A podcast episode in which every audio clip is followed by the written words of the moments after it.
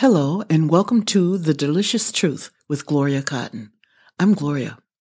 During this podcast, we're going to cover a variety of topics that are impacting our everyday lives. We'll look at four things for each topic. One, the absolute empirical truth. That's all about the facts and data.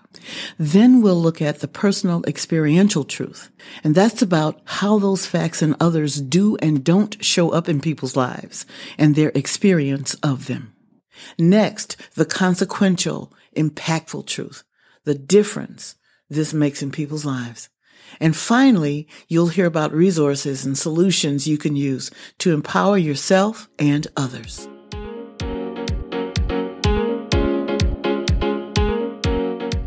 Welcome back to the Delicious Truth Podcast.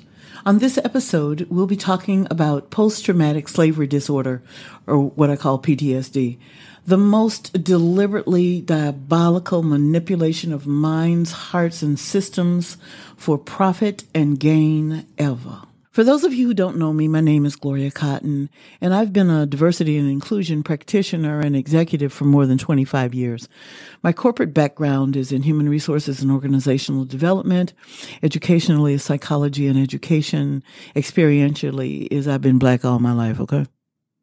Three things I'd like to talk about in order to introduce why I'm even, why I started thinking about PTSD was First, when President Obama was running for office, and the things people said, we're in a post racism society now. There's no more racism in America. After all, we have a black president. At the same time, racist language was growing and getting more prevalent and people said things like they called him an elitist some people even called him an uppity nigger because he had the nerve to be educated, to have accomplishments in career, community, and government. He was articulate and commanding of the language.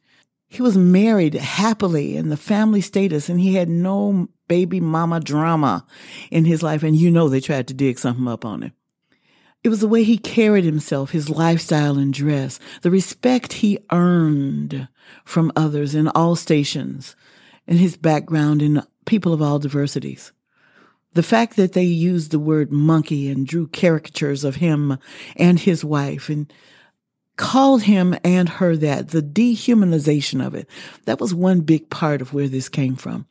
It also came from the very hurtful place of when I looked up, I was doing some research on my family history with ancestry.com. And when I got to the U.S. Census of 1800, I saw my relatives listed there, but they were reported and recorded with the livestock, not with the people in the family, in the household, but with the horses and chickens and cattle.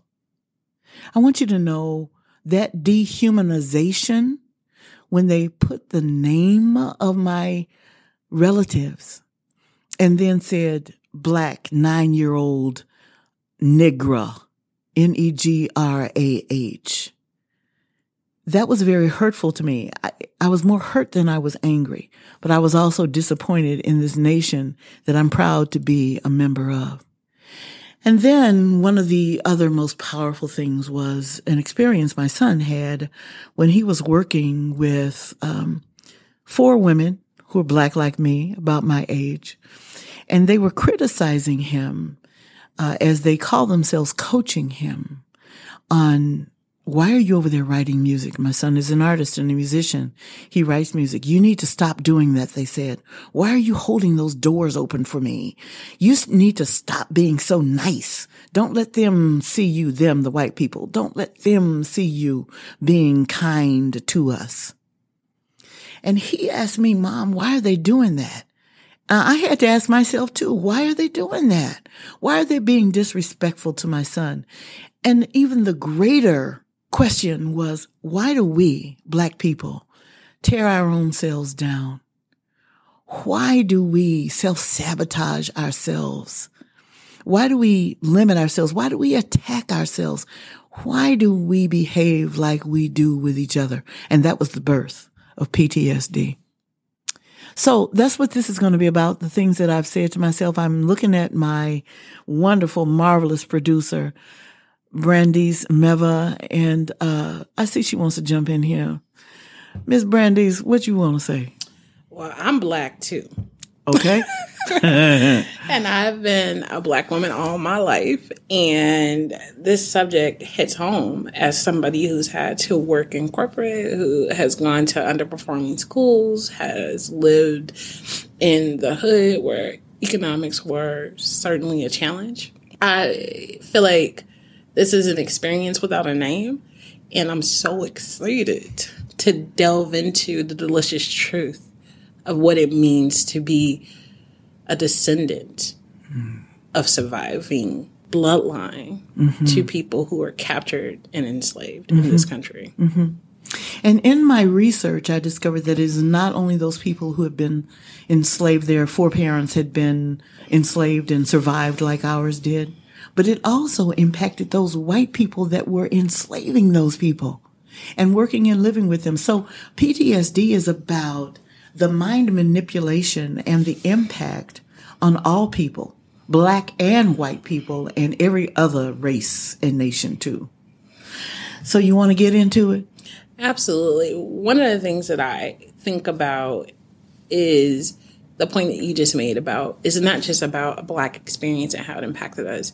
If we look at what life looked like on a plantation mm-hmm. at that time, mm-hmm the the driving factor was economics and that means that people needed a job mm-hmm. and that there were very poor people overseeing and managing the prospect or the process that is uh, cotton and sugar.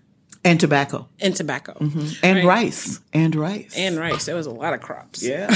Yeah. And so if that was the whole purpose of it, it was economics, if I don't do this to you, I can't feed my family. That's a different driver. Mm-hmm. While I don't necessarily appreciate it or excuse it, if we can understand the mindset of very poor people saying that if I don't do this to you efficiently, I can't feed my family. When we look at the impact and the result and how we behave today as Black people, we also have to look at the impact and the result of what that type of ancestry for white people has driven in what we're seeing today. Absolutely. And continues to drive consciously and unconsciously for the majority. So, so first, I want to just define. I, I get got to get a, a, a starting point here and level some understanding. What is a slave? Slave is somebody who is forced to work through coercion or mental or physical threat, someone who is trapped and controlled by an employer or some kind of overseer through mental and physical abuse or the threat of abuse. Uh, and so we get into Maslow's theory of hierarchical need about survival, which is some of what you just said for me as well as my family. And not only that, but of the race of my tribe. We hear a lot of people talking now about tribalism and that's, that's real because that goes back to early man being uh, safe in number. And anyone who was not a member of your tribe could have been and most often was a threat. So we're coming with that historical perspective on tribalism. And then a slave is someone who's physically constrained and has restrictions, restrictions placed on their freedom, their movement, um, and their wherewithal. And then finally, the dehumanization of those people when they're treated as a commodity. Things, things, not people that are bought and sold as property. And that's one of the differences that other cultures throughout the history of man, when people have been enslaved, they were not addressed as non-human. It was only when black people were enslaved by other people, not when black people enslaved black people, but when black people were enslaved by white people. Part of the manipulation of mind and heart and system was that we couldn't be human. And here's, and here's what I figured out. At, at, I believe that in our core, in our souls, we are good people, all of us we have something within us that wants to welcome, value, and respect everyone. But because of economics, I want cheap and free labor. I want to know that that stock is replenishing itself. How can I get another person to address that being, that thing with the mental mindset of they're not worthy, they cannot talk back. I mean, laws and codes were made that said slaves couldn't own anything. They couldn't look their masters in the eye or their overlords in the eye. They couldn't talk back. They couldn't do anything without permission. All of those and many other things that were limiting. How does somebody go about keeping that loose, that noose around someone's neck and still call themselves a human being? Well, I can't think of them as human. I have to think of myself as better than and more than and more justified in everything I have than they are. I have to list them with the horses and the cattle. Cattle don't, they don't say anything back to me. Horses don't argue with me. I tell my dog what to do and they do it, otherwise they're punished. When they do what I say, they're rewarded. If it's a scratch on the belly or a piece of food that I don't want that's left over, that is how they treated us. So the mind thing was here is the lowest of the low on the rung. That is the slave. It is not the indentured servant who there were some black indentured servants to begin with, but they stripped them of everything and made them slaves.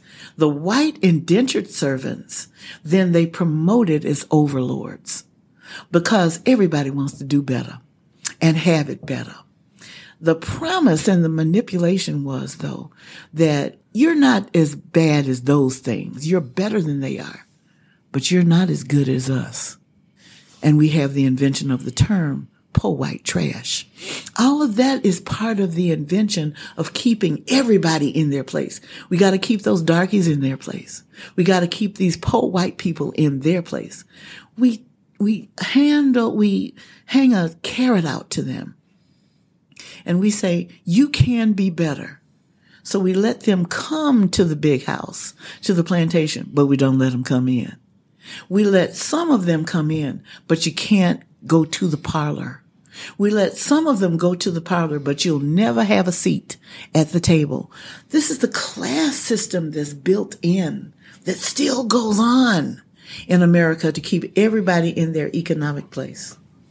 Well, Gloria, if that wasn't the whole truth, hello, the delicious truth, I don't know. There was levels to that because one of the things that I'm always curious about, and you you brought this up about how do you as a human being degrade and dehumanize another human being to that level and not just one to five it's at scale right and how do you get all this buy-in are you saying that like I get the economic drivers for the poor white mm-hmm, the mm-hmm. poor white people. I get the economic drivers even for not necessarily cash economics, but the house Negroes. Mm-hmm, mm-hmm. I get that right? Because you still don't want to be somebody in the field, mm-hmm. right? Because mm-hmm. you you, oh, you yes. know what it's like. Class within the black race also. Absolutely. Yeah. Right. So when you think about these layers, are you saying that the that the economics the people who had the money, because that's who owned the plantations anyway, right? The Absolutely. people who had the money, that's the root of depravity. Mm-hmm, mm-hmm. Like that's that's kind of the cesspool of depravity, and it created a system. Because I always said, is it that? Because you say you believe that all people are good people. Well, history has told me mm-hmm, mm-hmm. that there are some people who seem to be willing to do a little bit more heinous things than other people. Those are people who allow themselves to be seduced by their fear. Hmm. And fear, frustration, and fatigue. They want, it is normal for us to want to be better for ourselves and definitely for our children and those who come after us. We want that for our tribe. When somebody is telling you your security is threatened by someone else, then that's when you're at war with those people because they threaten your survival. Mm-hmm. But here it was, it's not you're threatened by those people. They're not even worthy. Those are animals. So of course you kill them. The only thing they're supposed to do is be beasts of burden and make babies. That's it. and take care of our entertain them. So we had uh, children who were slaves were the pets, otherwise known as playthings, of the same children their age who were white. It was all purposeful for them to feel better about their lives, for them to realize the benefits of their riches and power of their position and to keep others away from it in layers. The people in the big house, they were the top of the rung.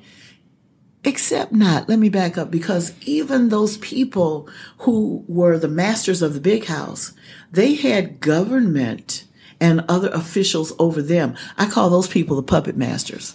Those were the people who took money from those people who made money on the crops that the landowners, that the masters, the, excuse me, the masses um, developed. Those, the, those are the real people who were engineering. Those puppet masters were pulling the strings of these white people too. And they still are.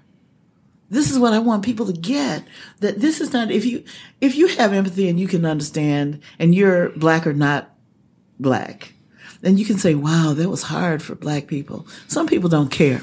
Mm-hmm. Some black people don't care. Some white people don't care. Let's just be real about it. Mm-hmm. But you know what? Find, identify a human being that is impacted. That's anybody in this nation and people around the world. How does it impact you? Make you feel better, more secure, or less? With this thing called racism and slavery in 2020 still in place. Laws and policies say that racism doesn't exist, but practice mm-hmm. and mindset still perpetuates it. Yeah, I think that one of the things that you're getting at here too that that that's kind of peeling back layers for me in this moment is that racism is just a system period. Absolutely. That you can call it anything else and it's still the same kind of system with That's the same right. kind of drivers. Yes. The economics yes. drive power. Yes. And that power then drives on emotion. And then with that emotion is the very crux of how you manipulate people. That's it. So are you suggesting that if we could check our own fear, that we are less manipulated? Yes. And look at where that survivalist instinct, which is good, Look at where that is not serving us as uh, an individual tribe, but beyond that, a national tribe. We, we profess to be proud Americans, but all of us are not doing things for us to be proud of. And that pits us against other Americans because we're afraid that if they have as much as I do, then I will have less. People don't think if they have as much as I do, we'll both have a lot. They think, in order for you to have anything, I have to lose something. And that is, nobody wants to lose anything. Yeah, it's so scary that the whole idea of anything that exists means that something else doesn't exist. Hot mess. For example, if you say Black Lives Matter, all lives matter. Yes. But nobody ever goes to a breast cancer rally and says, but pediatric cancer, it matters. Yes, right? Like yes. there's something around just kind of the social structures that we put in place when it comes to race that work. Cause I'm sure that they've tried other things, right? Like why do you think that literally the contrast of whiteness versus blackness has been so successful in this country and across the world. We have the caste system in India.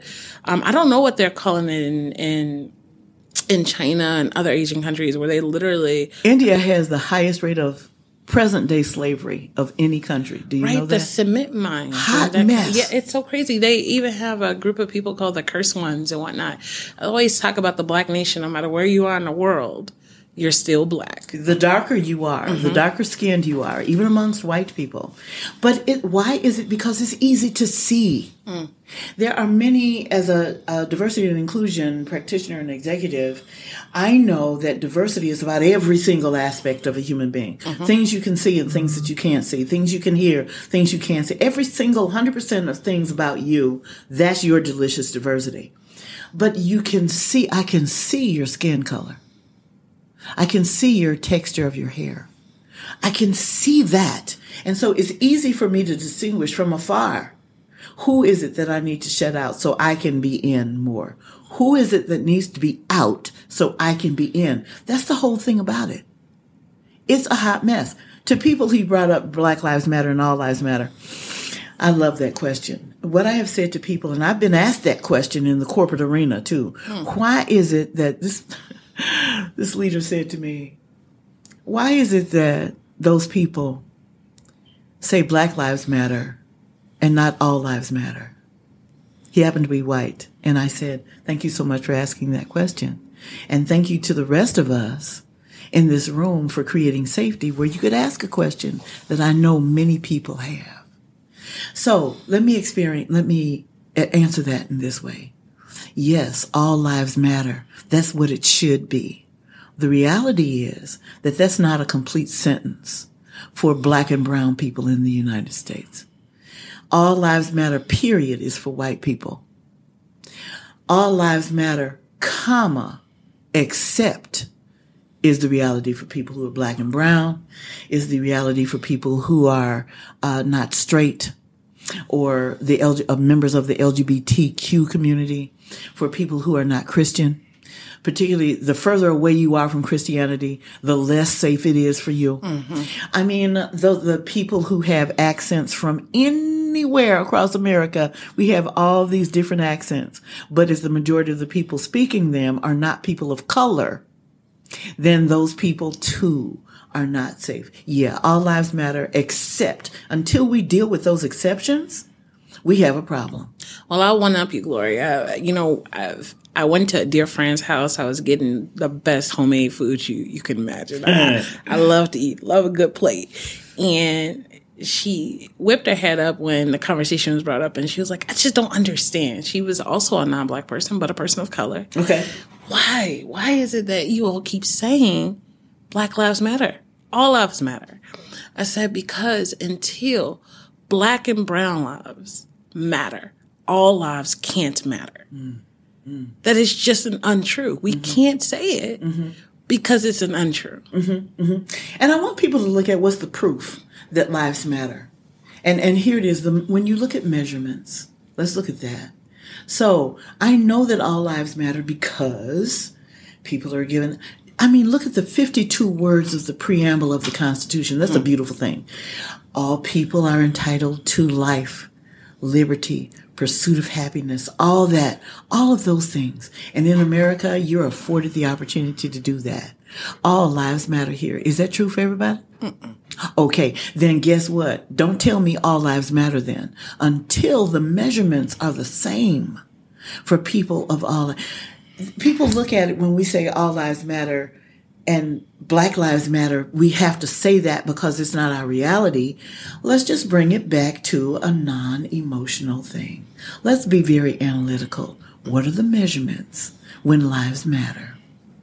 And is that something that all people of all lives experience? And when the answer is no, you have to say the reality is all lives do not matter, honey. Mm-hmm. Okay? Absolutely. Let's just be real.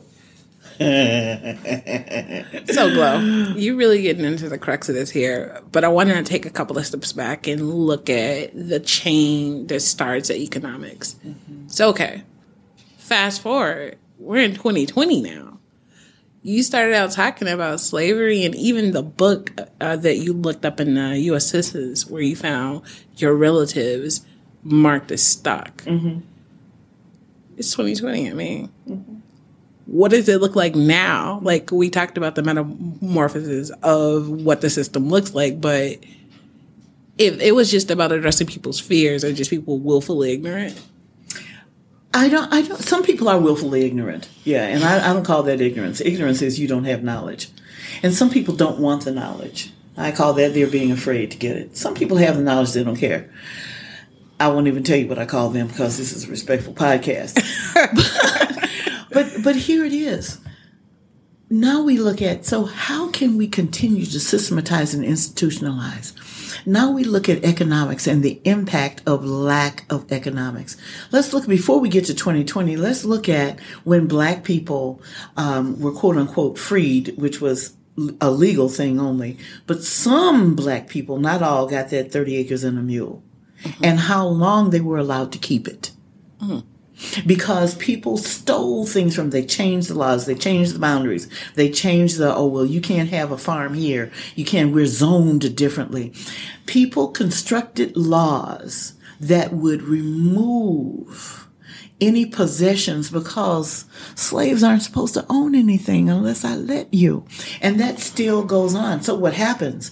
Black people are not taught about how to, in the same number and percentages, in the same way that white people and white children are taught about uh, managing finances, mm-hmm. about property and ownership.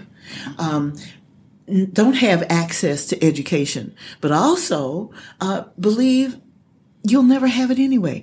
I worked with some at-risk youth, and the thing was, will I live to be 16? Mm. That was 10 years ago. Hmm. Their goal was to live to be 16 because in order to survive in their culture, they had to be involved in the gangs, which was killing other black people in order to take what they've got so they could have anything. It is a hot mess how we've trained people. And so here we are back to 2020 with people losing property. Why? Because they don't have the finances. Why? Because they haven't had financial education. Why? Because they haven't had formal education on several different levels. Why is it that the family structure, which was torn apart and not allowed in slavery, you didn't have families in slavery. The men were kept separate. Most marriages were not acknowledged. They certainly weren't legal and then it got to the point where, wait a minute, white people and black people getting married, we know that ain't happening. So they made that illegal. That was something that was illegal within the United States until the 1960s when Alabama said, okay, we have to repeal that mm. law that the, you couldn't have interracial marriage. It's a hot mess that goes on. And as long as we have our laws and policies and practices, in place that continue to perpetuate the mentality of slavery so that the puppet masters stay in place. And then the next level of white people stay in place. And none of that is afforded to anybody else. Where you're called an uppity, elitist, if you dare achieve or accomplish anything that they, because that threatens people.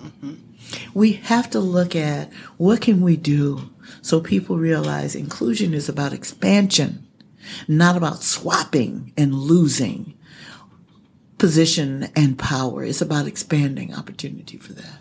I hear you go. I I'm thinking mm-hmm. about just the reality of the situation is that there'll be there's just some people who won't right right some and, and, we have to just kind of accept that that's kind of where we are today and probably what we're going to be seeing from the foreseeable future right but there aren't any slaves today, right? In America, at least.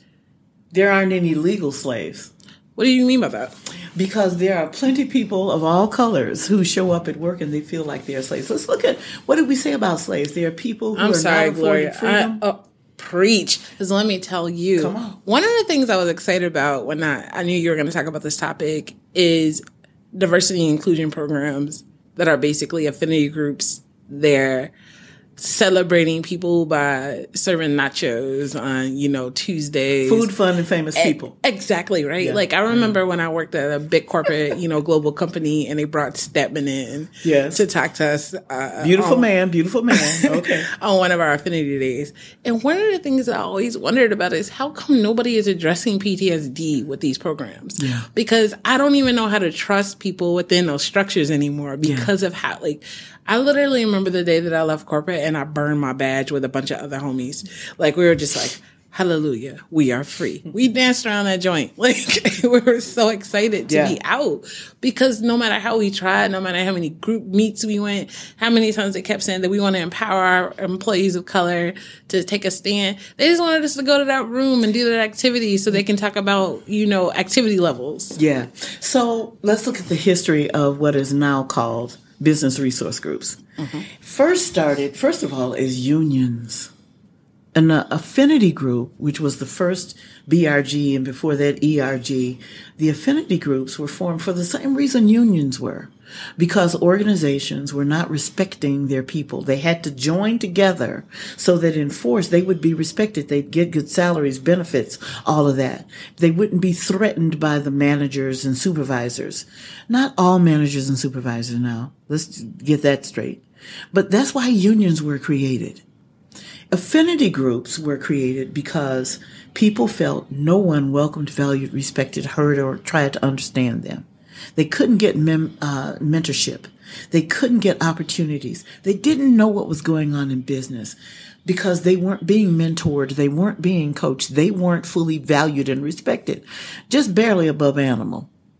But they, those affinity groups were formed for safety, for mm-hmm. acknowledgment, mm-hmm. for survival. And that's all. And why did the employers do it?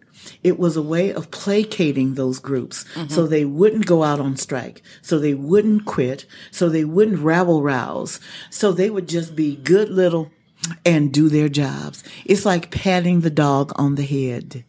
Mm-hmm. And this is how I'm rewarding you with once a week, once a month, once a year. You can have a conference and then you'll just stay in your place. This is another stay in your place moment. Then people started saying, okay, why should I continue to allow these people to have time off from work to do this? Affinity groups started saying, we bring value to the company. We have insider information about our communities whatever they are, if it's around race, if it's around sexual identity, if it's around age, if it's around life experiences, if, it, if it's around education, if it's around whatever my career is, we have information that can help you be successful if you're a member of our group or not. Then that transformed into, or metamorphosized, what's the word? Transitioned into business resource groups where businesses began to value them and so now there's a partnership between those teams, but there's still the negative stigma because some people think they add no value. It's just keep them in their place. So now we have to, there's stigma involved in many of these things. So what can we do to overcome that stigma? I'm still working to work. I'm trying to help you in your company because it's my company too. I want you to get this. I'm trying to help you be a better company because it's my company too. And I have insider information on how my people, my tribe can help that come about. It's the same thing in 2020. I'm trying to help my nation be better. I'm trying to help you understand how we have and can continue to help this nation be the best it can be. And then that means I need to be the best that I can be so that we are all stronger together. That's what we're fighting for in the community level, in the organizational level, in the city level, at the state level, at the national level. Lord have mercy at the global level. No wonder people tired.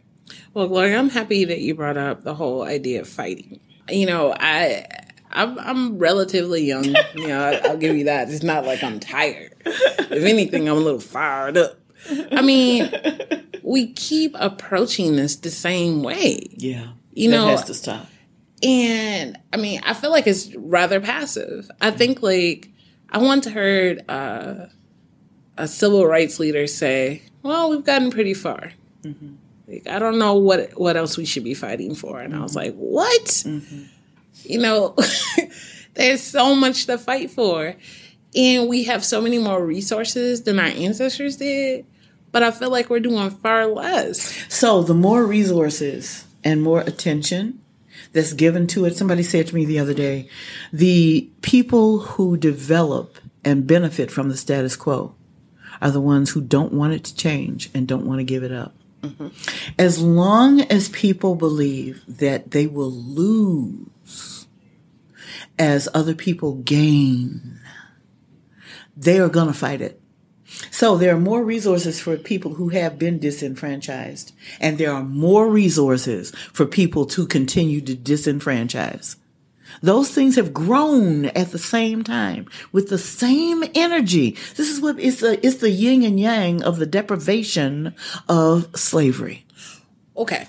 So let me rephrase that what, by what I mean by resources, meaning that we're more connected as a world than we've ever been before with technology. Mm-hmm. That we're more people saying I love you and more people saying I hate you. Go ahead. Well, sure, like in that way.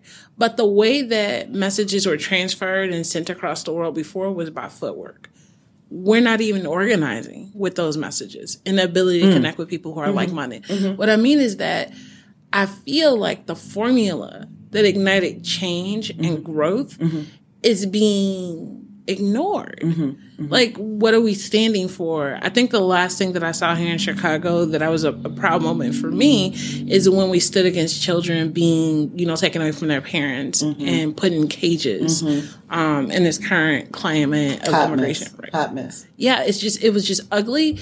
And to see people say, especially as a, a person of color, as a black person in this country, I know what it's like based on what my ancestors endured when they just took their children and separated yes. families yes. and didn't even let you have the entitlement of feeding your baby over there. Got it. Right. So for me, so I have two breasts and I have two. My child has to go without milk. Yes. Yes. And because, other children. I mean, that's a hot mess. Yes, like that's the reality. And so for me, it was just coming back up again. I don't understand why we haven't reached a tipping point. And mm. I don't know if people know that reference. So part of it is because there is so much division that's part of this system that keeps us from gaining, that is against us, anyone else gaining. Part of the system. So what is happening that helps us? There needs to be a joining of the bigger tribe. And every advance that has been made against this institutionalized systemic racism in America has been with the joining of all races. One race is not going to get it done without the other one. And this is, this is a key moment. Um, and I'm thinking about white people who were killed and beaten during the Civil Rights Act. I'm thinking about a friend of mine who lives in Indiana who I said, you need not invite me and other people of color to your home because somebody will burn a cross on your front yard. So the people who stand with us because they see the bigger tribe.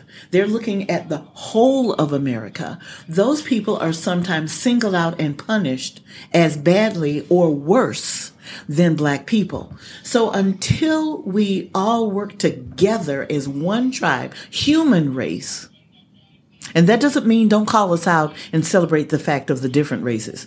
It's looking at, yes, I am a member of the human race who happens to be black.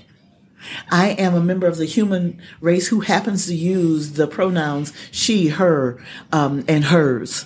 So I am female until I can say all of that, those subcategories, but let it roll up to I am a human being who is an American until we can all look at the one tribalness of that. We will always have the puppet masters pitting us against one another. I think that's really important. And uh, it takes me to the next point um, that I wanted to cover with you today is you talked about how we're all part of the system. But I think that one of the ways that you see that you're all part of the system is empathy and relativity. It's just like I can relate. What's those words again? Empathy and relativity. One more time. Empathy and relativity. Go ahead. And it's just like I was able to empathize with those women and men and those babies who are being separated as a family for yeah. simply trying to find refuge. Yes. It, it's something that just, it's crazy heartbreaking. Yes, it, it brings me back to all the things that I've read, all the footage associated with my ancestry. Yeah. And so it makes it more meaningful when I stand with it. Yes. I think that one way to kind of help people have more empathy and relativity is for them to see themselves in the system. Absolutely. And so I know that you've used this term before, 21st century slave. Yes, because that's real. Yeah, okay? can you break that down? Okay, so I, I want to go back to that empathy and um, being able to relate to mm-hmm. something. Um, so the larger tribe, the whole nation, maybe you haven't had the same experience I've had, but can you relate to it? Can you relate to me as a human being? This is why you cannot, if it, if it doesn't, you don't see me as a human being, you're never going to be able to re- relate to my pain. some people, my daughter is uh, an animal enthusiast and supporter. And if an animal is hurting, and for me too, if I see an animal hurting, that hurts me mm-hmm. because I just don't like violence against a living thing. I mm-hmm. just, it, it breaks my soul. So I relate that to how would I relate to that if somebody was doing whatever they're doing that's horrible. I don't even want to mention it to a, a dog or a cat or a horse or whatever. Just go on YouTube and Google some of the abuse that's going on. I don't have to, I'm not Muslim. I don't have to be Muslim though mm-hmm. to want our brothers and sisters, fellow human beings that are Muslim, not to be castigated as all of them are criminals. I don't have to be Mexican or Latino or Hispanic to, for somebody to, to relate to. Not all of my people are rapists. Some are, but guess what? They are racists in every group. They're rapists in every group.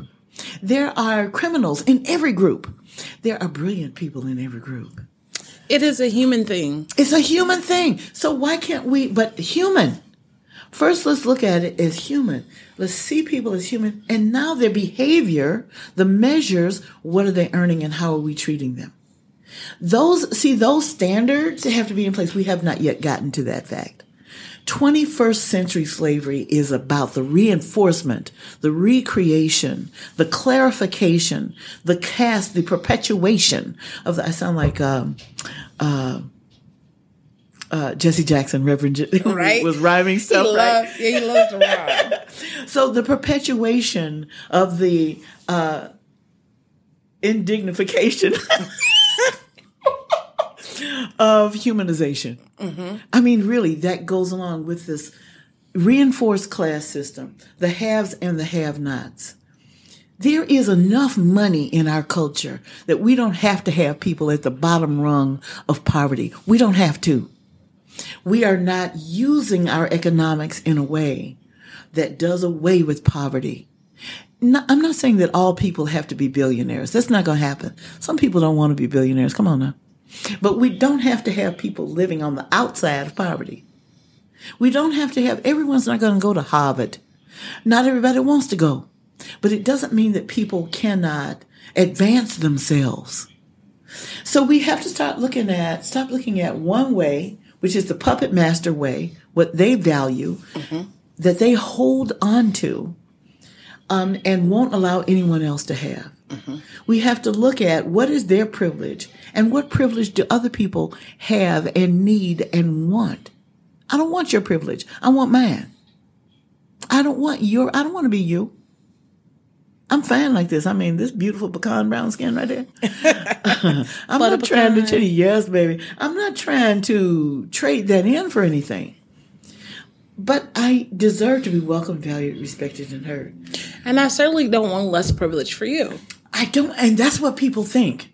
It means a lot, and that's what people do. That's that's how people get into the conversation. You should lose, or I don't want you to have any privilege because they think they can't have any. So that that's how we get crabs in a barrel of people pulling successful people down, whatever their color. And if they look like me, how do you have it and I don't? What did you do? And then I start lumping in, you had to do something nefarious in order to get it. Instead of, let me celebrate your success by you worked hard. You applied yourself. All of that mental mindset, that's a slavery mindset that is in the 21st century slavery. I tell you what, Gloria, this has been incredible.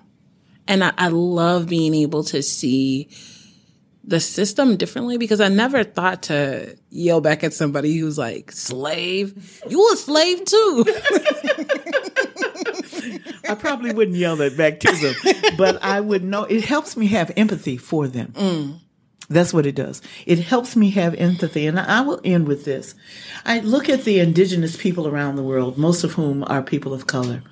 And I think because um, our roots were started with nature so much, deeply embedded and partnered with nature and the, the law of the harvest and all of that. I think we have a better capacity to be empathetic. I think we have a better capacity to look at you are another human being in the life in the circle of life. Hello, uh, Lion circle. King. in the circle of you are another member of my tribe. Mm. You're a different color, maybe, a different stature, but you, we are all members of the same tribe. And when people look at why are black people so forgiving, it goes back to beyond faith, which is used to mess people up. A lot of times religion is just, that's, we need to talk about that at some point, how it's bastardized and leveraged to manipulate. Mm-hmm. But people who use their spirit, not their religion, to connect with other people, those are mostly the indigenous people of the world. I would like to just say, we can't lose that. That's a gift we have that is sometimes used against us, but we have to look at, I love you. We are one tribe and that mess right there has got to stop.